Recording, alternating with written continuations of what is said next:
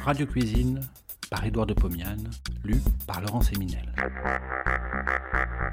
De 1923 à 1929, Édouard de Pomiane présente, tous les vendredis soirs sur Radio Paris, ce qui fut sans doute la première émission culinaire radiophonique. Cela s'appelait Radio Cuisine. Près d'un siècle plus tard, nous donnons à réentendre ces quelques 200 chroniques qui firent la joie des auditeurs de l'époque. Cette semaine, les plats de carême. Il y a quelques jours, Radio Paris transmettait intégralement la représentation de Louise donnée à l'Opéra Comique. Combien de Parisiens, exilés en province ou à l'étranger, ont entendu avec émotion les cris de Paris idéalisés par le chef-d'œuvre de Charpentier. V'là le plaisir, mesdames, régalez-vous. Du mouron pour les petits oiseaux, v'là de la carotte, elle est belle, v'là de la carotte. Souvenir presque archaïque, car dans notre grande ville qui a besoin de nos filles, comme le chante le chiffonnier de Louise, on ne chante plus. Cette présentation mélancolique de la marchandise n'existe plus. Combien de fois nos mères sont-elles descendues dans la rue à l'appel des marchands ambulants? Le vert tendresse, la verduchesse, artichaut, les beaux artichauts. Le cresson apportait la santé du corps, à la barque, à la barque, à la barque. On les vend six sous la douzaine. On les goûte, c'étaient des huîtres qui bâillaient dans des paniers remplis de foin. Qui glace, qui glace, hareng nouveau, merlan à frire, à frire, sardines de Nantes, sardines nouvelles, il arrive le maquereau, il arrive. Autant d'appels en musique qui nous donnaient des idées de menus sans fatigue, sans difficulté. Aujourd'hui, il faut penser soi-même à ce que l'on mangera. La chanson ne nous aide plus. C'est peut-être pourquoi on mange moins de poissons. Heureusement, les vendredis, le carême, les vigiles, nous rappellent à notre devoir hygiénique et religieux, celui de supprimer de temps à autre la viande de boucherie et de manger du poisson. Il existe des poissons chers, il y en a qui se vendent bon marché.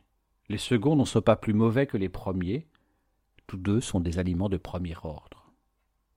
Je laisserai les barbus, les bars, les mulets, les turbots aux favorisés du sort, je ne m'occuperai aujourd'hui que des poissons communs qui nous arrivent à Paris rythmiquement avec les marées, c'est-à-dire tout frais pêché.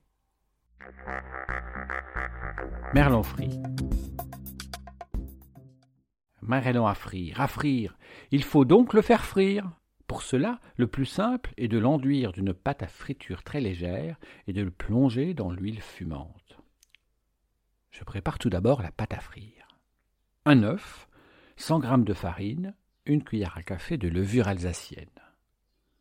Je pose le tout dans une terrine. Je mélange au fouet. Je n'y arrive pas.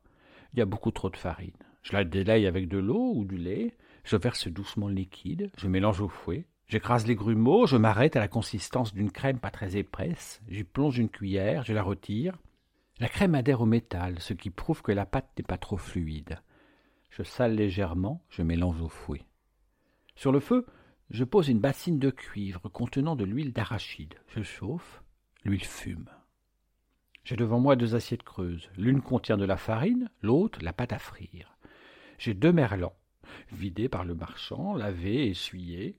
J'en ai coupé les nageoires au ciseau. Je les passe à la farine. Je les secoue pour en laisser le moins possible sur les poissons. Je les passe dans l'assiette à la pâte. Ils en sortent enduits d'une crème jaunâtre. Je les laisse tomber dans la friture fumante.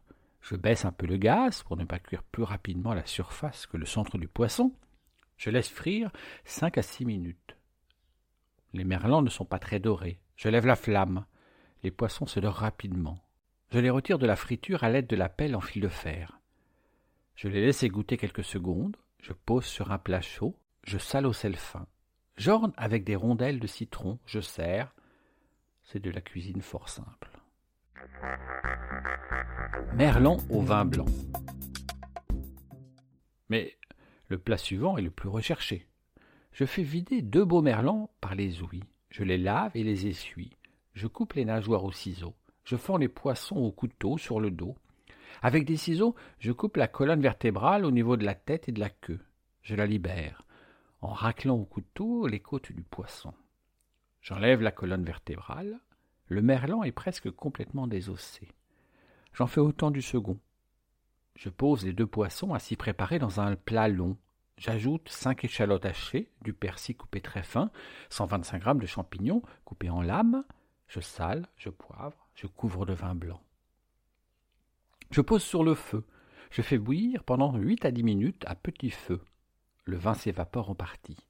Le poisson est cuit. Avec précaution, je verse la sauce dans une petite casserole. Je la laisse réduire jusqu'au volume d'un demi-verre. Je laisse la casserole sur une minuscule flamme de gaz en tournant tout le temps au fouet. J'ajoute, morceau par morceau, cent grammes de beurre frais. Je me garde de faire bouillir. La sauce se transforme en une crème jaunâtre onctueuse. Je fais une sorte de beurre blanc. J'en arrose les merlans. Je saupoudre avec du gruyère râpé. Je porte pour quelques minutes sous la rampe du grilloir à gaz. Les poissons et le fromage prennent couleur. Je sers dans le plat de métal. Je verse dans les verres du vin blanc, le même que celui qui a servi à engendrer la sauce. Un peintre vous dirait que c'est là une impression ton sur ton. Colin à la basquaise.